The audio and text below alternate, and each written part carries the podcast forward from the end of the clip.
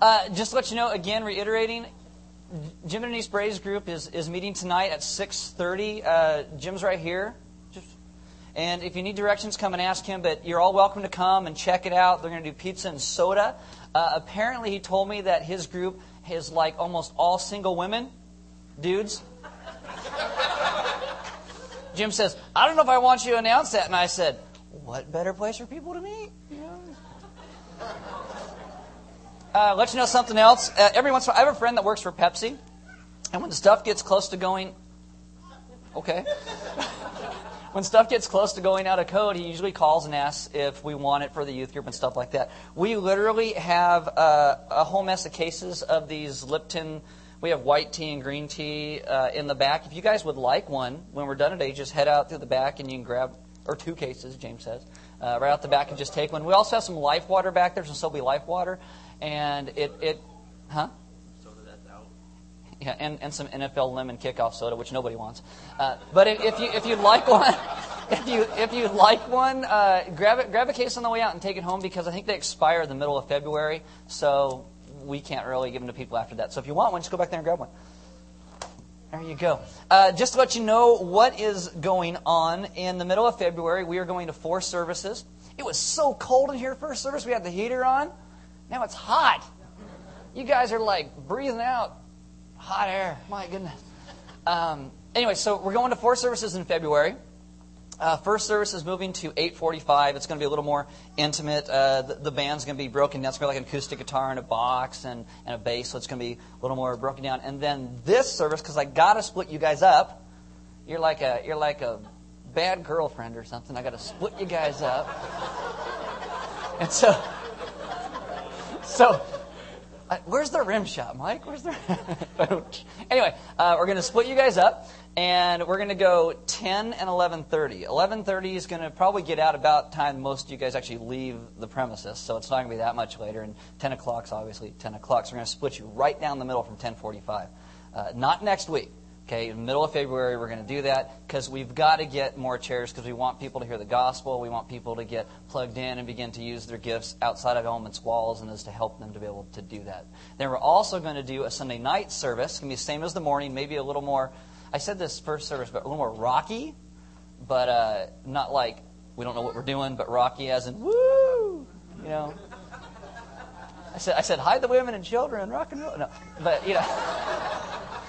Anyway, but we're going to do it. It's going to be a little more rocky. And if you have friends who you're always like, hey, why don't you just go to church? Check out this church. It's a little different. And, and your friends are like, no, I got a hangover. Go, great. Go Sunday night. You know, then, you know, feed them a banana, get them some coffee, and get them on down here for Sunday night. That's uh, six or six thirty. I'm not sure yet. You will know. We're going to actually the week before we do it, we're going to put the sign, the times on the front window here, so everybody will see it. But there you go. Invite your friends. I'm assuming Sunday night's going to be a totally different animal. You know, people are going to be like all just, what am I doing here? You know, or, it'll just be great. So we'll see how it goes. Just, just let you know. Uh, last week uh, I was making this little joke with Saban. And I go, yeah, you tattoo me, I'll tattoo you. Ha ha, it's so funny. Well, he calls me this week, and we set up an appointment on Friday. He didn't tattoo me, but but here's. Okay, now, uh, first off, he, he tells me, he says, You're very heavy handed. Like I've ever done this before. Joy, his wife, says, Oh, don't worry, you can't stop the needle. And I, or, or no, if you push too hard, it'll stop. And I'm like, Okay. You know, well, he said it so it wouldn't stop. And I'm like, So, but, so here, you guys are like, I don't know if I'm supposed to clap for that or not. Do you? And then something I think it's is really funny. Rink Air sent me this picture this week. Wait, this one.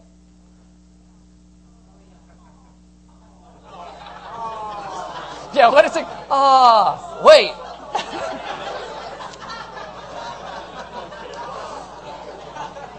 okay, so just just let it sink in. All right. I love it when people go, "Oh, that's so sweet." So here, here's so this is what it says. Here's the reply the teacher received the following day about the picture. Dear Mrs. Jones, I wish to clarify that I am not now nor have ever been an exotic dancer. I work at the Home Depot. They have poles apparently. No. Uh, and I told my daughter how hectic it was the week before the blizzard hit. I told her we sold out of every single shovel we had, and then I found one in the back room, and several people were fighting over who would get it. Her picture doesn't show me dancing around the pole. It's supposed to depict me selling the last snow shovel we had at Home Depot.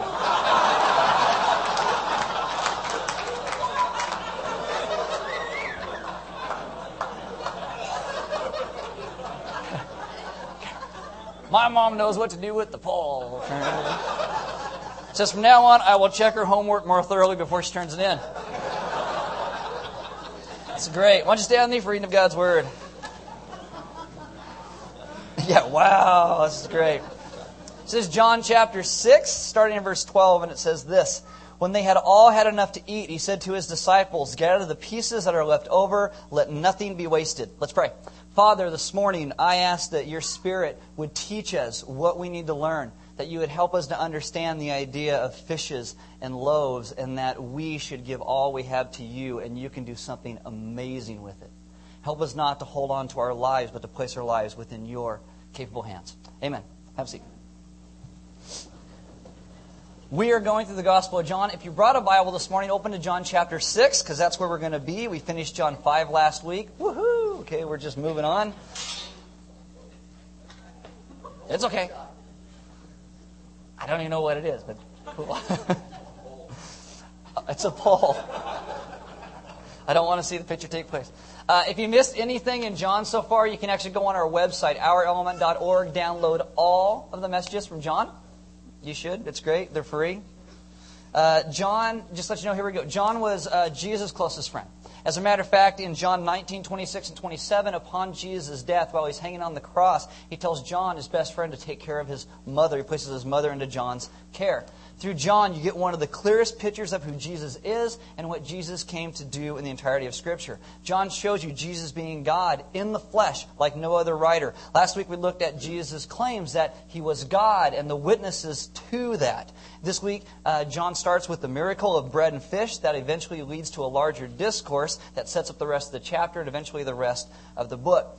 Everything in John goes together. John wants you to understand what Jesus is doing. It is why it is, important for us to understand context. It's why typically what we will do here in the future is we will go through books of the Bible so you understand things in context. I literally could have broken John chapter 6 into seven messages, but I only did three. You're welcome.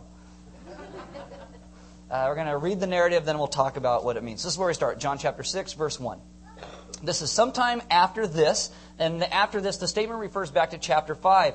Uh, Jesus heals the whiner at the pool, and then he goes on in this discourse to claim how he is God. So, sometime after Jesus made that statement showing his authority, uh, that relates to this. Jesus crossed the far shore of Galilee, that is the Sea of Tiberias, and a great crowd of people followed him because they saw the miraculous signs he had performed on the sick. Now, many teachers during this day, if they could perform miraculous signs, that's what they would base their ministry on. Much like today, you got a bunch of people on TV going, I can heal people, and that's what they base their whole ministry on. Jesus' ministry is based upon his preaching and teaching. His miracles come secondary to the words that he had to say. It says, Then Jesus went up on a mountainside and sat down with his disciples. The Jewish Passover feast was near. Jesus celebrates three Passover feasts during John's gospel. This is the second. Verse 5. When Jesus looked up and saw a great crowd coming towards him, he said to Philip, and Philip gets singled out, this is great, Where shall we buy bread for all these people to eat?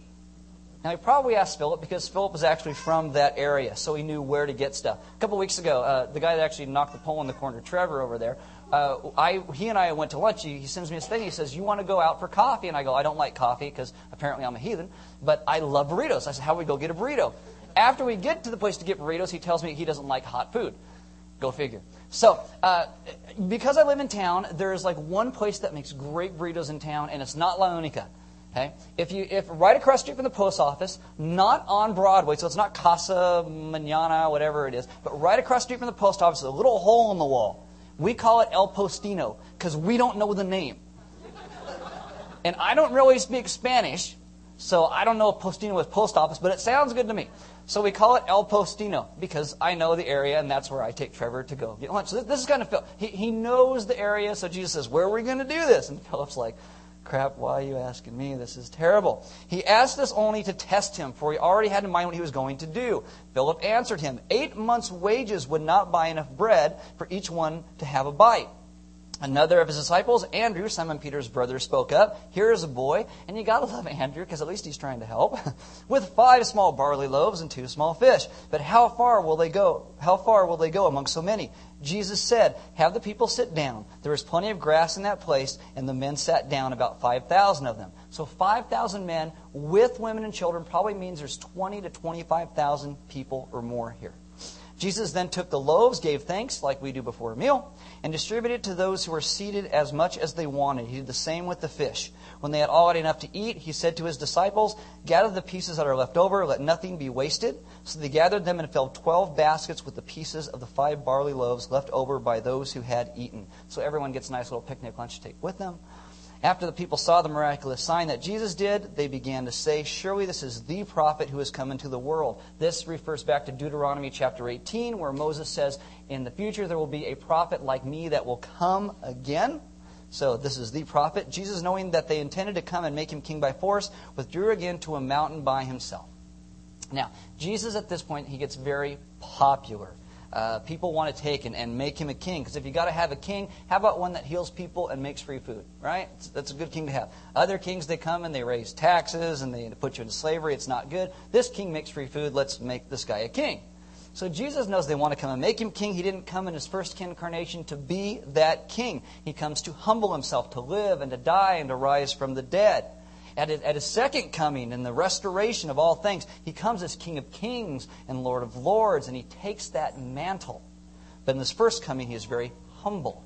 He comes to work through what's called the kingdom of God, not man made kingdoms. He doesn't work through the ranks of man made kingdoms. So, what you have here is a very simple story and a very great miracle with a lot of deep ramifications. So, the, the first of these is this. The first three miracles in the book of John, uh, first three major miracles, are actually related to the three major gods of Asia Minor uh, the region that John writes his gospel to. He's writing to Greeks, and he says, These are the gods that your people are following. Uh, Dionysus is the god who turns water into wine. Asclepius is the god of healing, and Demeter is the goddess of bread or the goddess of grain. So, how does John begin his story? With Jesus turning water into wine, with him healing a guy at the pool, and feeding thousands of people because John has an agenda. He's writing to the Greeks. He wants people to understand in this place, in this time, that Jesus is better than all the gods they have been following because Jesus is the one true God. That's who Jesus is. And he has just pushed this home in chapter 5, and the entire rest of the book builds on this idea. You'll see as we go through each of the chapters after this that Jesus keeps pushing this claim of him being God over and over and over. We'll deal with that in more detail over the next few weeks. But today I'm going to take you to a unique place, a little different than we normally do. I want to immerse ourselves in the people of the story. Usually we do lots of theology or we break down a lot of elements of the of scriptures, but I want you to simply see here what is happening. So I'm going to keep this simple. Uh, I'm going to there's four characters in this story. I'm going to give you kind of three mini little sermons here. You'll love this. It'll it'll be great, hopefully. There's four characters or types of people in this story. The first one is this: uh, 20 to 25 thousand people, the majority of people. These people are out to see Jesus. They're out to see what he's going to do because with Jesus, you just never know what the guy's going to do. So they sit down, they listen to him teach, and they start to get hungry. If you have a forethought, and maybe they brought their own lunch, but most people are just like you and me and we don't come with the lunch. And at lunchtime, we say, What are we going to do? And our friends say, I don't know. What do you want to do? Where do you want to go? I don't know. Where do you want to go? Let's go to El Postino. And then they realize, Well, we're out in the middle of nowhere. We can't get to El Postino, so what are we going to do? It's just like you and I. We don't really plan ahead, not just in terms of lunch, but typically in terms of life. I'm sorry, I was funny. I thought it was a cell phone. And you're never going to bring a phone to church now, are you? You'll be like, oh my goodness, he's going to talk at me. Sorry. Uh, uh, anyway, in, in terms of life, people sometimes, they they will quote verses like Matthew 6:34, where Jesus says, "Do not worry about tomorrow, for tomorrow will worry about itself. Each day has enough trouble of its own." And when you tell them to plan, they say, well, no, no, I'm not supposed to plan. I'm not supposed to worry about anything. And I say, well, Jesus tells you not to be stupid, is what Jesus actually tells you. In Luke 12, 29, Jesus says, and do not set your heart on what you will eat or drink. Do not worry about it. The word worry here is this word, it's called meteorizomai. And, and what it means is, it's kind of like you're walking along, and all of a sudden you get picked up in the air, and you're just kind of hanging there, like this. It gives you a little anxiety, right? That's the idea of worry. Worry and plan are completely different words. We are supposed to have a plan. We are to trust God and yet make a plan of what we're going to do in our lives, how we're going to love our families, how we're going to raise our children, how we're going to love our neighbors. We're going to talk more about that plan in November and December. Huh, see, I'm already that far ahead. In James 4 13, uh, 13 G, James tells us that our plans are always subject to God's plans. But a plan is never bad. Throughout the Old and New Testament, God is always said to have a plan, especially in regards to salvation. Therefore, plans are not evil. Like I said, you are to have a plan on how you will love your family and how you will raise your children and how you'll live in a way that brings God's kingdom to the earth. In Matthew 13 31, says this He told them another parable. The kingdom of heaven is like a mustard seed, which a man took and planted in his field. Though it is the smallest of all your seeds, yet when it grows, it is the largest of garden plants and becomes a tree, so that the birds of the air come and perch in its branches. Now, have you ever seen a mustard? Anybody seen a mustard seed? Anybody like have mustard seeds? Mustard's nasty. But have you ever anybody had like mustard seeds and uh, they're tiny little seeds, and you plant it, you nurture it, take care of it. It grows to a gigantic plant. That represents a plan. They're tiny and they grow into something massive. We as a people, we're, we're not, our job isn't to come in and to fight and war against culture, but to plan to love Jesus and live rightly. We start small. And it's kind of like if you take a tree, and, and a tree seed is typically small, and you plant that, and you nurture it and care for it. By the time your grandchildren are around, they could probably put a tree in that swing. By the time your great grandchildren come around, they, Okay? You're like, well, I don't care about them. This is a plan for your life. You got to think about the future generations. Your great grandchildren come around, you probably build a fort on the top of this thing. That represents a plan, and that we are to come and love our families and the people around us and, and read Scripture and follow God with our lives so that future generations begin to get the idea of that. And if you have a problem with the way culture is, you start there. And as that goes out, culture will begin to change because that's a plan and it's slow and it is steady and it is sure. We don't start by overthrowing the government and taking over banking and public schools. We begin in little things. We plan, we pray, read your Bible, love your friends, love your spouse, love your kids. Plan. And as generations grows, it comes to fruition. Most people don't have a plan. Get a plan. There's sermon number one. Number two, but the people you got disciples. They just stand around looking dumb half the time, which which is great because that's how I always feel. Uh, they they love Jesus. Uh, they they have lived and walked with him. And and you have John, who I love. He writes this, and, and it's all from hindsight. In verse six, it says, "When Jesus looked up and saw a great crowd coming toward him, he said to Philip, like. Where shall we buy bread for these people to eat?" He asked us only to test him, for he already had in mind what he was going to do. But when John lived this story, John's in the middle of it. He doesn't know what Jesus is going to do. Andrew is the only one who tries to help, and, and he's not much help. Here is a boy with five small barley loaves and two small fish. But how far uh, will they go among so many? Like Jesus would say, Yes, cut those fish into 20,000 pieces and start handing out the bread. You know, okay, I thought it was funnier than that. Okay. And this is like us in the fact that we act like we think we know what God's doing all the time. When in truth is we don't. We simply have to trust God and believe that He does know what He's doing, and that is faith. We see a small picture. God sees the entirety of history. I've heard this likened to what's called life under the loom. Have you ever seen a tapestry? Tapestries are beautiful. You look at the front, it's like all these colors go together. It's amazing. If you flip them over and look at the back, they're ugly. It is tangles and snarls and yarn, and it's going every which way in the world, and you don't understand it. We are people who live under the loom. And we don't understand things that happen in lives around us. Things are happening in the world. Why did this or why did that? And it looks just like a, a tangled mess. And yet God sits above the loom. And He puts it all together so it all makes sense. That is what God does. God lives above the loom, womb, and He puts everything together. God has a plan, and we trust that. Our confidence is not in ourselves, it is in our great God who brings everything to culmination and fruition. And when we cannot see a way to accomplish the things that He has called us to, we simply trust that He has a plan and we keep going the direction He has set in front of us. Sermon number two, and I got an amen. This is good. Number three, you have the little boy who gives Jesus his lunch, and this kind of actually goes in with Jesus later. There's one little boy. Oh, wee little boy. There's one little boy. I heard a I heard a Scottish guy talk about this once, and he said the wee little boy. So it's always stuck in my head. Don't get caught up in the little boy. The little boy is not the hero of the story. Jesus is always the hero. But there's one little boy whose mom she packs him a lunch because she loves him. His mom has a plan. Okay, this is a good mom. And he is willing to give his lunch to Jesus. I don't know why. You know, maybe, maybe he thinks that there's other people in the crowd who could use it. Maybe he thinks God will do a miracle. Maybe he just thinks, well, you know, Jesus gets hungry. I'll give him my lunch. We don't know why he does it, but he gives Jesus his meal. And what I love about this little boy is that he's poor. He is poor. If you've ever been poor, you know how important lunch is in the middle of a day. He's got two little fish and some barley loaves. This is the cheapest bread of the day. This is food of the poor. The poor ate barley. So he has a couple of sardines and some bread, the minimal food provided to the poor that day. And then you have Jesus, who is the hero of the story. Jesus multiplies the lunch and he does a great miracle. Essentially taking this little bit that's offered and he creates an unprecedented bounty out of that offering.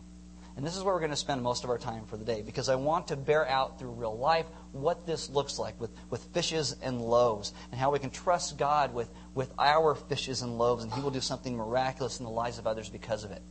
Uh, the message in regard to the little boy is kind of like this go and do likewise. Because we spend too much time eating our own lunch and not sharing with those in need. And when we eat our own lunch and don't share, we fail to see God work in our lives because we never have given any, Him anything to work with. Personally, I have been like the disciples who have just stood around looking dumb, going, What is God? Wow, look at that. Look, look what God just did. And seeing Jesus do much with very little. I have been like the crowd where I have simply received because other people have given. I've been blessed by the kindness of others. And I sometimes have been like the little boy where I've given and God's taken the little bit that I gave and He's done something amazing with it we all live these lives, and, and they, are, they are filled with God's grace that has come to us through what other people have done. So I'm going to give you three stories, and I am not a great storyteller, so just go with me with this about how this bears out. These are personal for me, but I think they'll kind of relate to you. My first story is this I grew up in a home with a single mom. A single mom. Uh, we didn't have a lot of money. We probably would have been considered poor when I was growing up. I remember Christmas times. I, I would get presents at Christmas uh, of blue jeans that was like my Christmas. And my mom would wrap them in different boxes so I would have two presents and not just one, which was kind of thoughtful of her. But she always bought me Toughskins. You ever have Toughskins? Yes, I'm sorry. Okay, uh, all my friends wear Levi's. I wear. Tuff- you go to. She goes, oh, you can't. You can't break them. They're just great. Yeah, because they're like plastic or something. You know, you, you can't destroy it. We got to buy you Toughskins. She's always buying me these Toughskins. Hated them.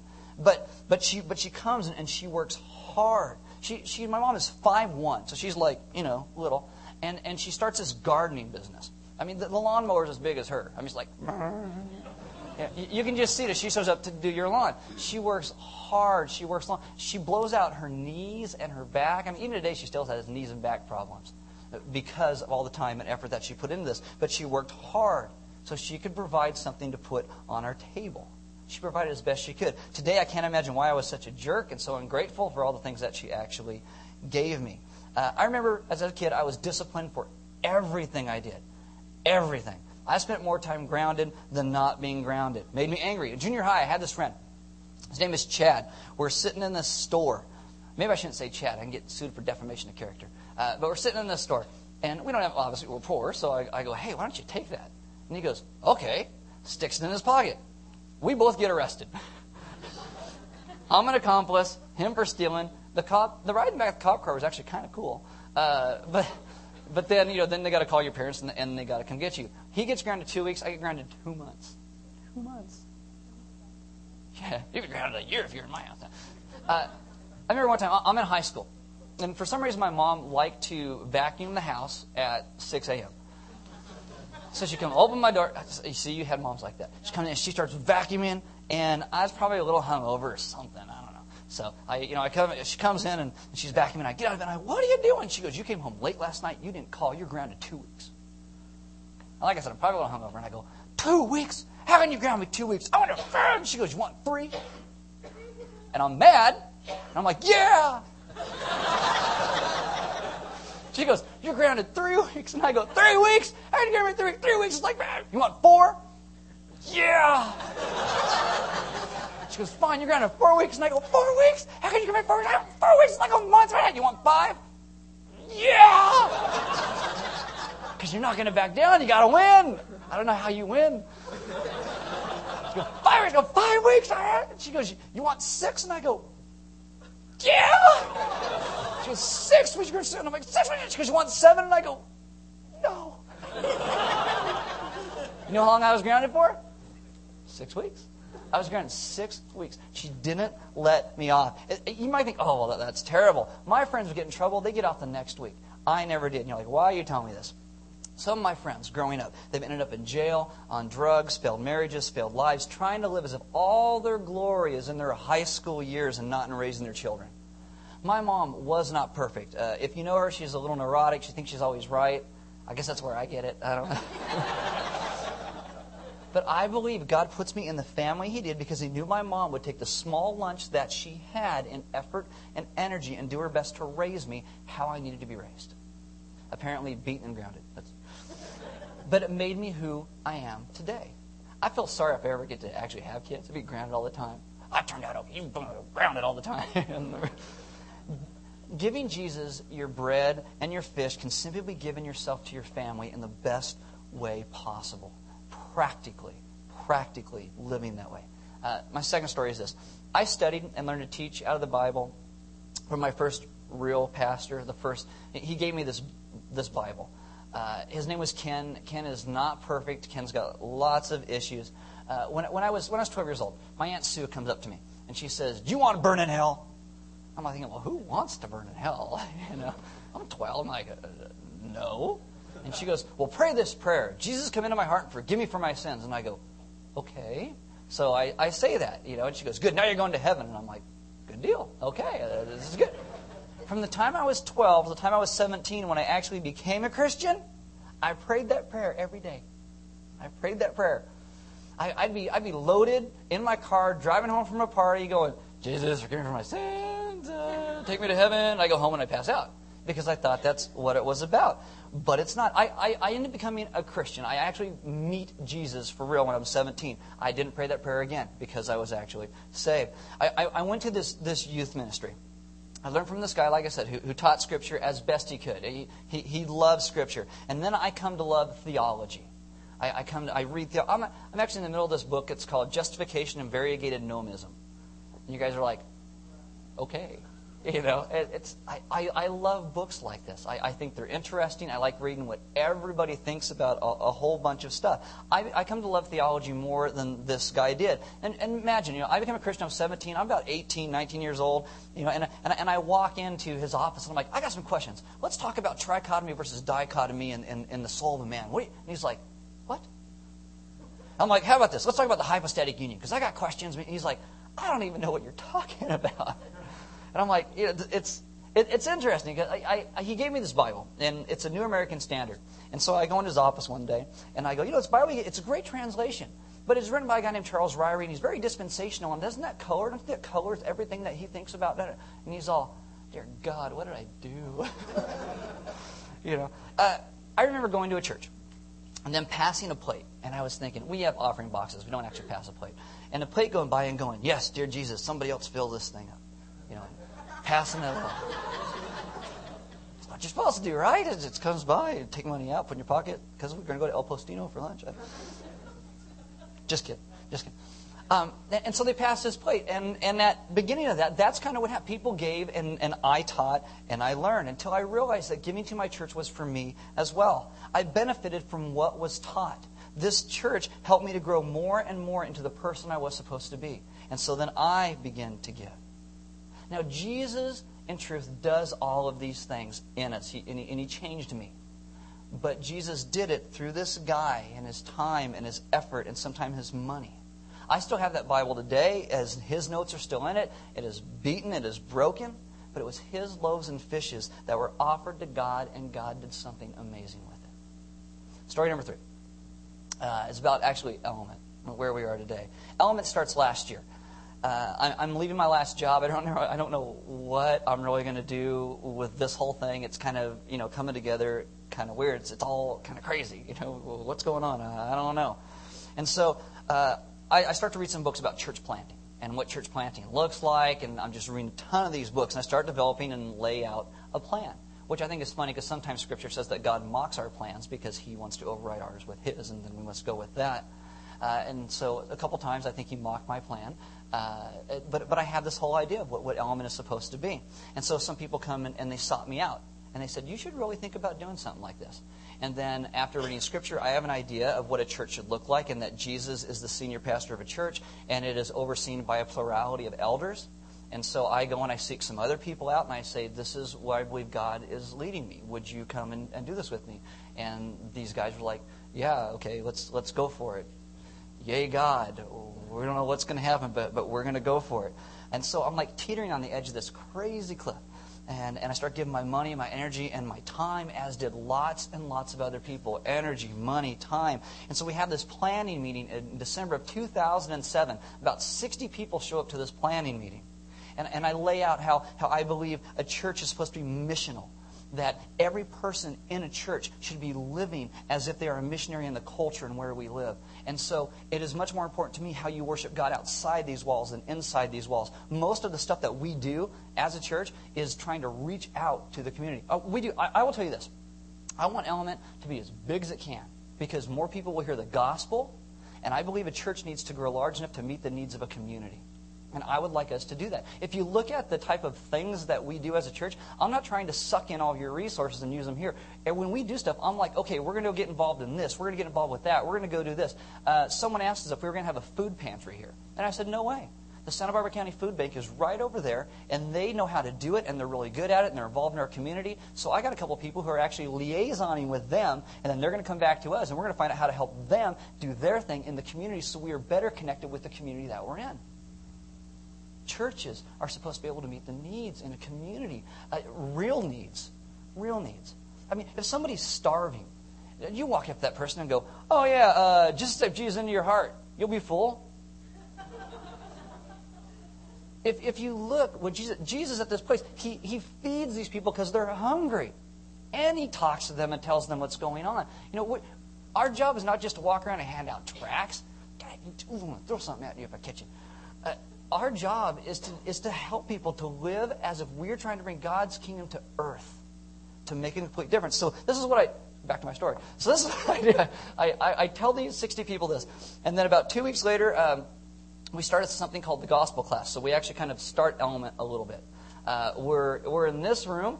Uh, about 35 people show up from the original 60, which is kind of a blow to your ego, but that's okay. I'm, I'm, I'm doing okay. Uh, and we are in the midst of rubble. Uh, this room is filled to about here with garbage, right? Uh, yes, like garbage. It's like uh, we don't even know who's the, half the stuff is. We're like, well, this, this is, we can't use this, you know. And so we start we start cleaning up and and we we're taking out trash and, and there's broken walls and mold and debris and broken heaters. You think you think it's oh it's so hot in here. This is so nice compared to Paul Spencer comes down and he brings his propane heater. We stick it in the corner and we're just like we're like homeless people around a trash can. We're just like it's so cold in here. God, you don't you don't believe them. It was terrible. Uh, and so, like I said, about 35 people show up for those first meetings, and it grows to about 40 to 50 most of those people came at that point and gave their money and their time and their energy, and they actually stayed. We're going to make this into a usable environment, which they're going to tear down and probably, you know, in the next year at some point. So we're looking at some other place to go. Yay, here we go again. That's, that's all I'm thinking. Uh, we eventually come to a place where we buy chairs. You know, there's John and Corey. When we first got the chairs, and we set them up, and, and we're trying to get them to, to go together. Uh, you know, we finally get chairs, and see, chairs are nice, right? People who came, they used to have to bring their lawn chairs. And I'd always be like, okay, bring, bring your lawn chair and bring one in case someone new shows up and doesn't know to bring a lawn chair. And typically, all the lawn chairs we brought got full. We, we, so, so we have like our first Easter service. We're not even actually launched yet. We didn't have our permits from the city. but, but we decided an Easter service anyway. And Easter service looks like this room does right now. And we're like, wow, well, that's kind of cool. You know, and then about half those come back the next week. So, you know, right about 75. And, and we just start to grow and, and things begin to happen uh, at the very beginning, uh, people would come and they would bring lunch, breakfast and lunch, and everybody ate because we were all working in this place. And then you get curtains, and then you get lights and carpet and projectors and soundboards, and new people start coming and they hear the good news of the gospel, and all of a sudden, lives begin to change. People start to commit themselves to Jesus. And, and, they, and they take and they, and they commit their families and themselves to living a different life. Some people who have been broken are beginning to be restored. Things are beginning to happen. Lives are beginning to change. All because some people gave their fishes and loaves to Jesus, and he did something none of us could have ever imagined with it fishes and loaves. See, what you see in the story with the little boy is that first, Jesus is God, and that God loves to work through his people. There are times throughout history where God just works, period. God just does things. You see this with the Israelites and manna from heaven. God just does it. There are other times where God works to people who don't know Him or don't believe. In the book of Exodus, you see that uh, Pharaoh, as the Israelites leave, Pharaoh provides most of the loot that financed the, the work of the temple. But what you see mostly through Scripture is that God works through His people. You and I are supposed to be like this little boy, conduits through which God works. How are people, supposed to get fed? How are people supposed to be loved? How are people supposed to be taught? How are people supposed to be counseled? It's supposed to be through God's people. We are the means to which God does most of his work in the world. And so many people say, well, you know, as soon as I get a little more time, a little more money, a little more skill, then I'll give God a really big lunch. And we think God is really small, and he can't do something with something small. But the little boy gives Jesus this tiny little lunch, and God is a big God who does something amazing with it because God can make up the difference. The only thing that this kid has is his lunch. Hands it to Christ, and then God does something amazing in his power. And you see God's grace work through the poorest of lunches. I believe many people do not see God's power and grace in their lives because we are sitting here and we are eating our own lunch. You know, why doesn't God do things like this in my life? Well, have you given him your lunch or are you eating it yourself? That's the question. We, eating, we eat our own lunch, and many times we should be sharing it with God so He can do something amazing. I have seen God's grace do amazing things with so little, from the family I have to the church I am privileged to serve in. I have seen God touch people's lives daily. It is astounding that God cares so much about his people the way he does in practical ways, all the way down to providing lunch for all these people sitting on grass hearing his message. God is involved in the daily affairs and the lives of his children. It is God's kindness. God's kindness. So, my encouragement to you I got three things for you. Number one, be like the little boy. Love Jesus. Go and do likewise. Give to him. Second thing is this if you have seen your contribution to the gospel, whether it's financial or caring or loving or teaching, if you have seen that used, communion today should be a time of celebration for you because it's a great thing that God did. Rejoice and thank Jesus for how gracious He is. And my third thing is this if you have, haven't ever given, you should. You should. But I will caution you about this that, that you may see God do something wonderful. But that is not why we give. We give because God tells us to love our neighbor and the people around us, and it's the right thing to do. And if God blesses it, then that's simply a bonus to our faithfulness. This is where we go every week. We go to communion. Um, Christ gave to us his, his body. I remember that weekly. And today we're going to take communion with barley loaves. Um, actually, I was, Betty Redicup made these. She's the lady who's in charge of communion. And we were looking all over for barley. Nobody makes barley loaves anymore. Apparently, it's not the food of the poor. And I, I told her, I said, if we, if we can't find barley loaves, let's buy some Wonder Bread. You know, because that's the food of the poor, white bread, right? You guys are all, yeah, apparently. But uh, she actually made uh, some barley loaves. And so when you get up, you, can, break off a piece. They're kind of crumbly, okay? And then dip in the wine or the grape juice. It's going to suck up a little more wine or grape juice than normal. So be careful. You'd be like, that's the best church service ever. Getting pulled over on the way home going, what is it? I just went to church. Uh, so in the wine. We, this is the whole thing about communion. Communion reminds us that you know that Christ's body was broken and His blood was shed for us, and so we remember that in communion weekly. Worship God and remembering that. Uh, we're going to worship God through giving. Uh, there, people gave, so the lights are on today. It's amazing. And so there's offering box on the side wall in the back of the room. We give because God gave to us. Uh, we're going to worship God through prayer. And if you're in a place and you just feel like, well, I, I don't have any lunch to give, and I'd really like to be able to. Well, pray with one of the elders. They would love to pray with you. And maybe you're in a position, in a place in your life where maybe you need some help from us. I mean, that's the point of a church and a body. It's not just give me, give me. We're, we're here to help people, too. But if it's like, oh, I can't pay my rent because my cable bill is too high. Well, I'll tell you, you're at cable is what I'm going to tell you to do. uh, we're going to worship God through song. Um, the band's going to come up. Anyway, there you are. Paul, gigantic guy that you are.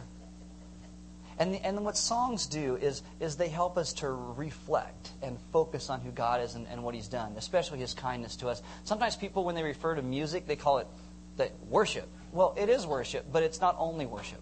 Worship is everything you do in your life.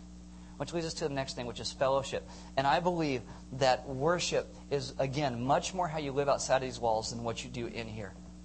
Your life outside these walls should have Jesus much more on display than in here how you love, how you live. The kingdom of God coming to this earth because of how you and I live. I mean, that's, that's how it works. Are you going almost ready? Because I'm running out of steam here. Guys, uh, pray, ask God, what are your fishes and loaves? What do you give? What are you holding on to? How can you give God your lunch? And what does that look like? What does that look like? Let's pray. Father, this morning, I ask that you teach us to be a people who trust you. God, because so often we hold on to our fishes and loaves and we eat a tiny, poor lunch instead of the great bounty that you long to provide. God, this is, I, I don't think this is just monetary, God. I, I think this is in, in our spirits and in, in, our, in our love and everything around us. God, there is so much more to this life than we typically experience because we just sit and eat our own lunch. And I ask that you would show us deep within our souls today how to give you that lunch. How to not only love you, but love the world how you call us to love it. have us truly learn to be your people. And we thank you for your great gifts given to us and what you will do with our lives in advance because we know that you are good. Amen.